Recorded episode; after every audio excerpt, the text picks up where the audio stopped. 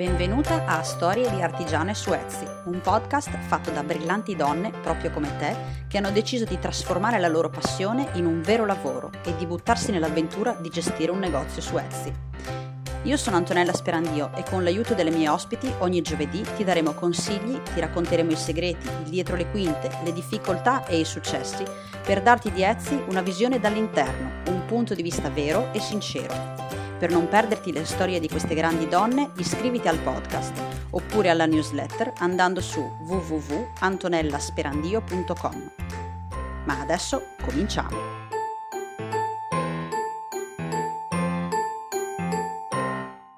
Buongiorno, benvenuti a tutti a una nuova puntata di Storie di Artigiane su Etsy. Oggi abbiamo con noi Valentina, eh, la crafter di Il tetto delle nuvole, ex Zucchero e Caffè, che oggi ci racconterà la sua storia. Buongiorno Valentina. Ciao a tutte. Grazie di essere qui, grazie per questo tempo che ci dedichi siamo pronti ad ascoltare la tua storia. Ti mm, vuoi presentare? Che cosa facevi prima di diventare eh, artigiana? Come sei arrivato a questa decisione? Allora, cerchiamo di farla breve perché sennò qui avete quattro ore di tempo. No, non credo, quindi. allora, in pratica, beh, io avevo un'attività, avevo un negozio, ho studiato come vetrinista e quindi amavo fare le vetrine un po' particolari e, e pasticciavo con il legno perché è un materiale che ho sempre molto amato. E poi questa attività alla fine con la crisi, con eh, la mia voglia che diminuiva eh, di fare quel tipo di lavoro, ho, l'ho chiusa e mi sono presa una sorta di anno sabbatico e in quell'anno insieme a dei bimbi con cui passavo del tempo che curavo, che aiutavo la, la loro mamma che io conoscevo, ho iniziato a fare dei piccoli lavoretti e mi è ritornata questa voglia di, di creare, di utilizzare questo materiale che ho sempre, che ho sempre amato e quindi ho cominciato con la prima scritta che abbiamo intagliato io e il mio compagno, ma proprio così, per noi, senza nessuna, senza nessuna idea ben precisa in testa. Poi eh, ero già su Instagram da, da, un bel po' perché appena è nato Instagram io ho iniziato a utilizzarlo perché mi piaceva molto come social e avevo pubblicato la foto e mi hanno iniziato a chiedere informazioni su questa scritta. E così un passetto alla volta eh, ho iniziato a capire che cosa volevo fare, come potevo svilupparlo nella mia maniera migliore. E alla fine è nato Zucchero e Caffè, che poi nel tempo eh, è cresciuto, eh, si è modificato perché è andato più verso i prodotti per i bambini o comunque per le cerimonie, quindi sono arrivata a cambiare nome, a diventare il tetto delle nuvole che mi sembrava più, più indicato per il tipo di, di articoli che stavo pensando e realizzando in questo momento. Ho capito, più o meno assunto. Una, ehm, come dire, una delle prime esploratrici di Instagram e già qui eh, si capisce già molto, diciamo, ti, ti, sei lanciata subito in un social nuovo e alla fine quindi il, sì. la tua partenza è stata eh, fortuita con una foto. Ma in un, in un, certo senso sì, perché comunque mm, ho visto che c'era interesse intorno a queste scritte e ho provato a capire quanto, quanto interesse poteva esserci, fino a che punto poteva essere una strada percorribile. E, e ho provato, ho tentato e, ed è andata, insomma, quindi Evviva! Sì, sì. beh, an- ancora adesso ce n'è di strada da fare, cioè non, non, non sono sicuramente dove vorrei essere o comunque quello che, che, può essere un lavoro fatto, finito e arrivato. Si sta ancora costruendo tutto, però già eh, siamo comunque, confronto a quello che era un po' di anni fa, siamo già a un buon punto e sono abbastanza soddisfatta, insomma. È, è, molto bello che tu sia soddisfatta di quello che fai tu, perché le, le tue creazioni sono veramente spettacolari, mi piacciono troppo quelle, anche l'altro giorno quando stavi eh, levigando guardando il tuo intaglio, eh, ma si vedeva proprio, sono creazioni spettacolari. Grazie mille. Ma, ma figurati, ma figurati. E, ehm, quindi Valentina, raccontaci bene eh, che cosa vendi quindi tu nel dettaglio. Eh, dunque, principalmente eh, articoli per i più piccoli, per cui si va dalle scritte per le camerette o per gli eventi a proprio dei piccoli arredi per la cameretta, come possono essere delle luci, eh, delle mensoline, eh, ho questa linea che è stata disegnata da una grafica, le Petit Rabbit, per, ehm, eh, con questi animaletti particolari che si chiamano i musini birichini e da questi disegni sono nati tutta una serie di articoli, non solo in legno perché ci sono anche i wall stick, ci sono i cuscini, e, insomma io la vorrei far crescere sempre di più, farla diventare comunque una linea più o meno completa per eh, arredare la cameretta o la nursery di, dei più piccoli. E, oltre a questo ci sono, vabbè, le scritte e topper per le feste, per i matrimoni, per eventi di ogni genere. I topper per le torte sono forse una delle cose principali che realizziamo e forse quella che mi piace anche di più perché mi dà modo di sperimentare perché spesso ci vengono inviati magari eh, la foto degli inviti o di una grafica particolare e, e, noi cerchiamo di riprodurli identici per avere poi mh, nella cerimonia, che può essere battesimo, cresima, matrimonio, quello che è, avere poi il coordinato con tutto quello che è la loro festa, i loro inviti, la grafica che utilizzano per tutto quello che gli serve e anche il topper o le scritte per i tavoli eh, sono in linea e si abbinano perfettamente. Quindi diciamo un lavoro super personalizzato, addirittura eh, sì. su, su, richiesta, molto bene, molto bene. Sì, sì, sì, tutti, tutti i lavori, a, a parte ovviamente eh, la linea dei musini che ha un disegno realizzato così e tale rimane, per il resto sono tutte cose solo ed esclusivamente personalizzate. Infatti io in pronta vendita non ho praticamente quasi niente perché realizzo tutto scegliendo dal font, eh, dal carattere, insomma, che spessissimo utilizziamo eh, la versione unlettering scritta a mano, proprio disegnata dai ragazzi di Lavagnettiamo, oppure con altre grafiche, ma comunque si parte da quello e si arriva alla finitura passando proprio per, cioè il cliente sceglie qualsiasi aspetto, il colore, il modello, il, la misura, cioè può scegliere tutto. Certo, certo. Ma mi hai parlato anche eh, di altre collaborazioni che hai, quindi mh, non sei proprio sola sola, ti appoggi a dei grafici e anche altre figure che lavorano con te? Sì, io amo molto collaborare perché credo che allora, non siamo capaci di fare tutto nella vita e non è neanche giusto fare tutto nella vita, bisogna spesso affidarsi a chi ne sa più di noi. Molto Quindi io nel caso specifico non so scrivere e disegnare in maniera, cioè l'unlettering non è nella mia natura, io scrivo con la zampa di gallina, la famosa zampa. Quindi mi sono affidata perché volevo un prodotto il più unico possibile mi sono affidata ai ragazzi di Lavagnettiamo che il loro lavoro è proprio la scrittura in lettering e quindi io richiedo il nome, ad esempio mi viene chiesto il nome Francesco e loro mi, mi, mi disegnano il nome Francesco che poi noi riporteremo su legno, così da dare comunque un risultato finale unico perché un font che tu trovi, un carattere che tu trovi eh, normalmente lo può usare chiunque e lo trovi ovunque. Invece una scritta fatta a mano è proprio unica. È cioè. unica, è unica, è molto vero. Bello, bello anche il fatto che si coinvolgono più persone che lavorano tutte insieme. Poi hai detto una cosa molto vera, eh, è bello anche se una cosa non la sai fare, darla fuori di modo che venga perfetta. Quindi Valentina, sì. tu hai anche il negozio eh, su Etsy dove vendi le tue esatto. creazioni. Sì, ho iniziato da Etsy praticamente. L'ho aperto quasi, quasi, subito, nel senso dopo poco tempo che avevo iniziato a, a, creare, ho pensato di aprire su un portale e il primo che mi è venuto in mente è stato appunto Etsy, un po' perché già eh, lo utilizzavo per acquistare o comunque per andare a curiosare eh, articoli che mi piacevano, perché io ho sempre amato molto il fatto a mano, comunque la cura, la personalizzazione, quindi quindi già lo utilizzavo come cliente. Per cui mi è venuto spontaneo andare a vedere come funzionava anche come, come venditrice. Ho capito, ho capito. E com'è stato l'inizio? Come sei partita eh, con il caricamento, eh, tutti i listening, le foto, eccetera? Hai fatto tutto da sola? Sì, sì, sì, ho fatto da sola, ehm, anche perché alla fine avevo guardato anche altri siti, ma eh, Etsy era comunque quello un po' più facile come, come sistema.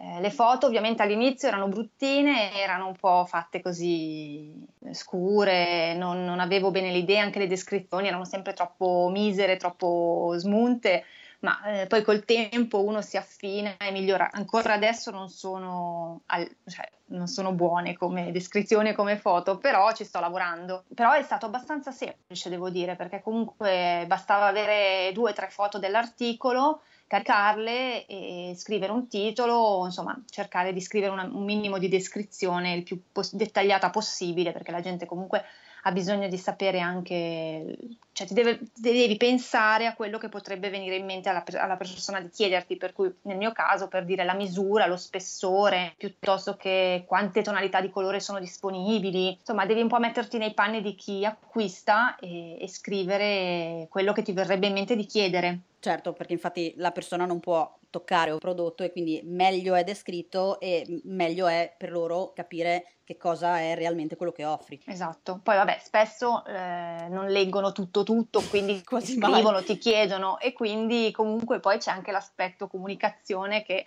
ti arrivano i messaggi magari per chiederti cose che sono scritte, ma eh, ovviamente abbiamo tutte poco tempo, quindi ci sta anche che qualcuno magari per fare in fretta non abbia letto tutta la descrizione se è molto lunga. Certo, è vero, è vero.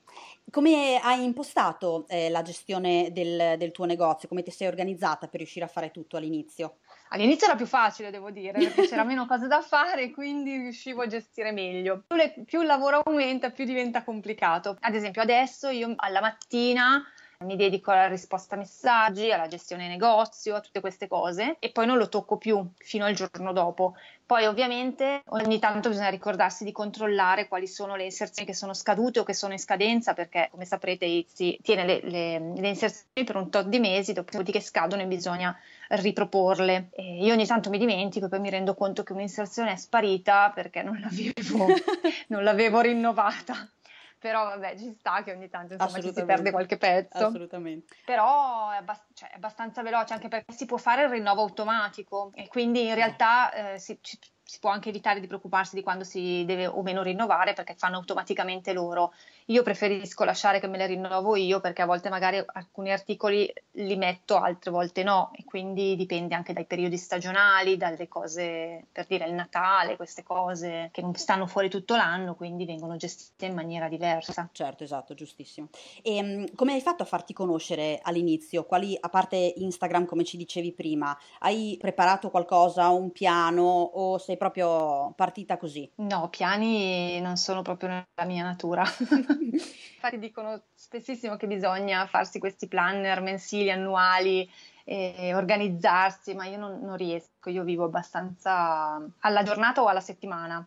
Poi vabbè, ci sono i piani, quelli importanti che vengono eh, magari stabiliti più o meno, però non riesco ad avere un planner organizzativo così serio e quindi all'inizio era pure peggio, per cui è andato tutto molto istintivamente. Non mi ero data dei, dei, dei traguardi, delle cose, ho provato e è andata. Bene, bene. Devo dire che è completamente diversa dalla maggior parte della gente, della gente che si studia le cose con un marketing. Con... Io ho iniziato forse adesso a studiare qualcosa che abbia a che fare con il marketing. Vabbè, ah ma i tuoi risultati, seppur sei partita così, così sono ottimi, quindi direi che è, è, un ottimo esempio anche non stare lì a pianificare quattro anni di fila, ecco. No, credo che comunque cioè, non, non, sia neanche tanto, cioè ti mette anche un po' d'ansia al pianificare troppo, per cui già di ansia ne abbiamo tanta perché comunque siamo un popolo di ansiosi, ma cioè, credo che lasciare anche spazio a, all'istinto e a quello che è eh, quello, il, il, divenire del lavoro mano a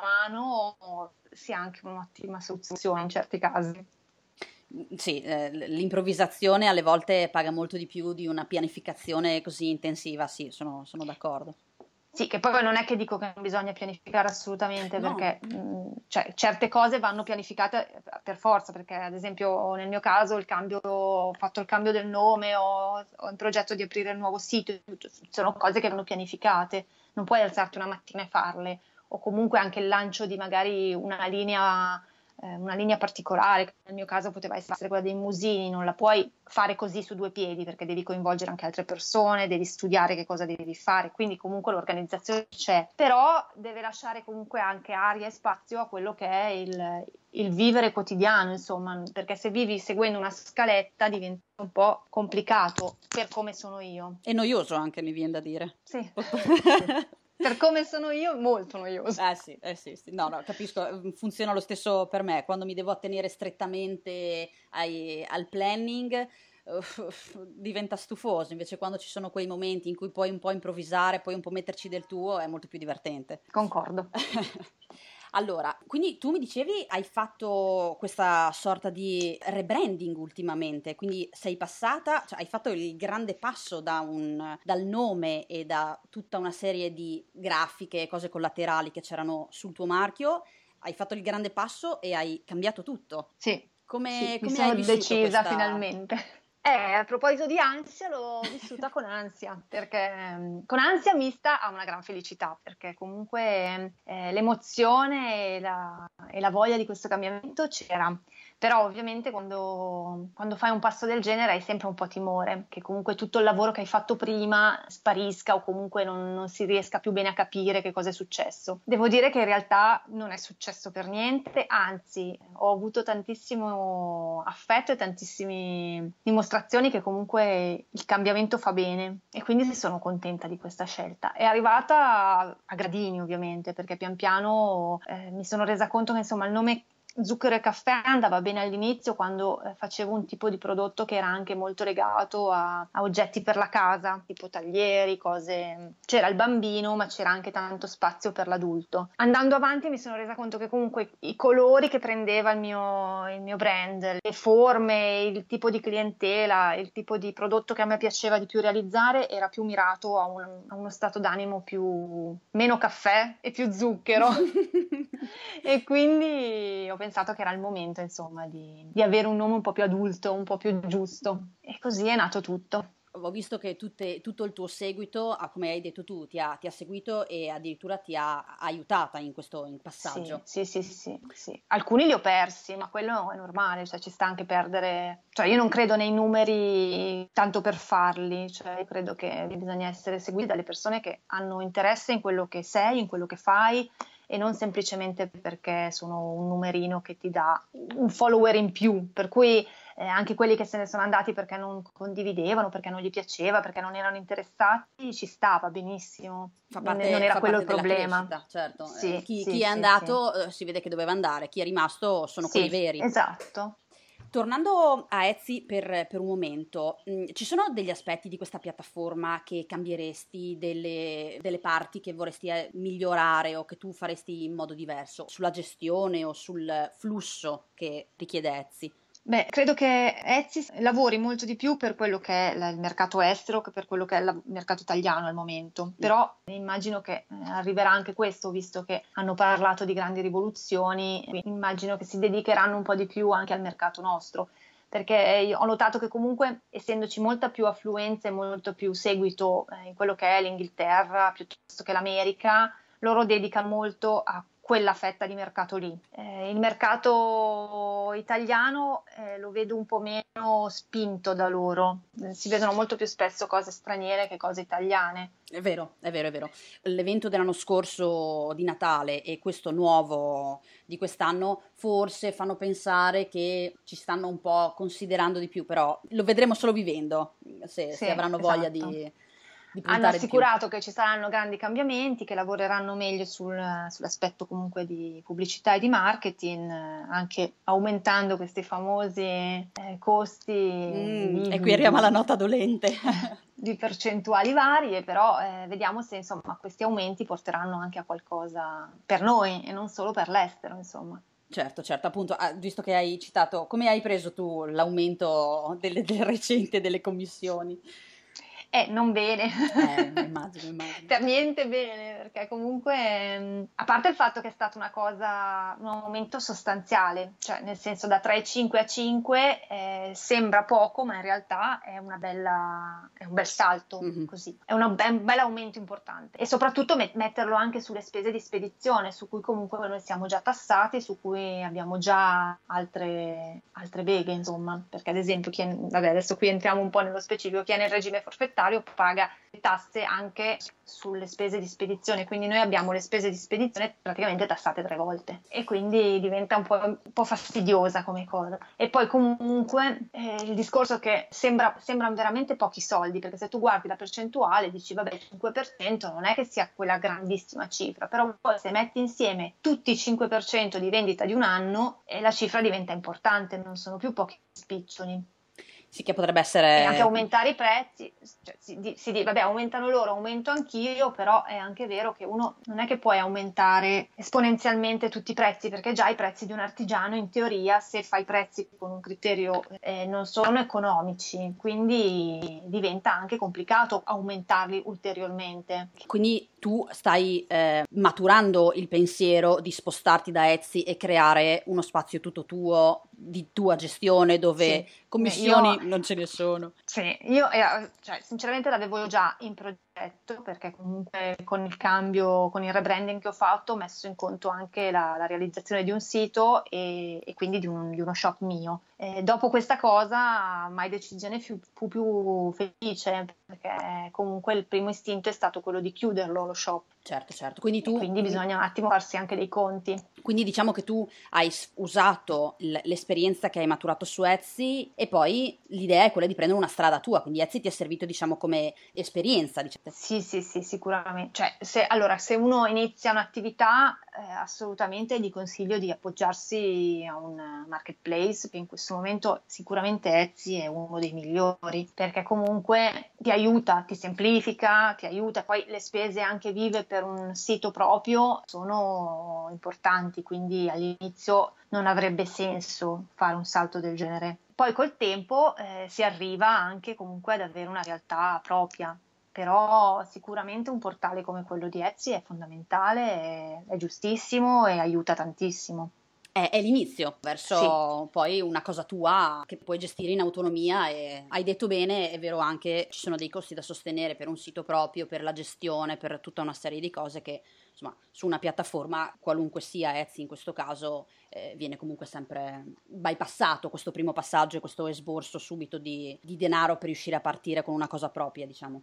Sì, e poi comunque all'inizio, quando ancora non si hanno le idee chiarissime, ti aiuta comunque anche a fare il punto della situazione, a capire magari quali articoli sono meglio, come descriverli meglio, come gestirli meglio. È un aiuto anche proprio per capire e impostare poi quello che è l'inizio del lavoro che poi col tempo prende la, la sua strada, insomma. Ecco, quindi il cancelletto di partenza, diciamo, da lì e poi... Sì, okay. sì, sì, sì. Poi per carità, se, se, il negozio funziona bene, uno si trova bene, ha un buon giro, può anche rimanere per sempre su Etsy, perché ci sono realtà, soprattutto straniere, che hanno attività su Etsy che vanno da, Florida, sì. da 10 anni, 20 anni e funzionano benissimo, magari anche affiancate da dei loro siti, per cui o- ognuno poi deve farsi anche la, la sua storia e capire cosa gli conviene di più e in che, si, in che metodo gli conviene di più tuo, il tuo pensiero è chiarissimo e sono anche, è vero, sono molto d'accordo, ci sono delle realtà americane che hanno dei numeri veramente da capogiro, sebbene abbiano comunque eh, un loro spazio, un loro sito dove gestiscono tutto quanto.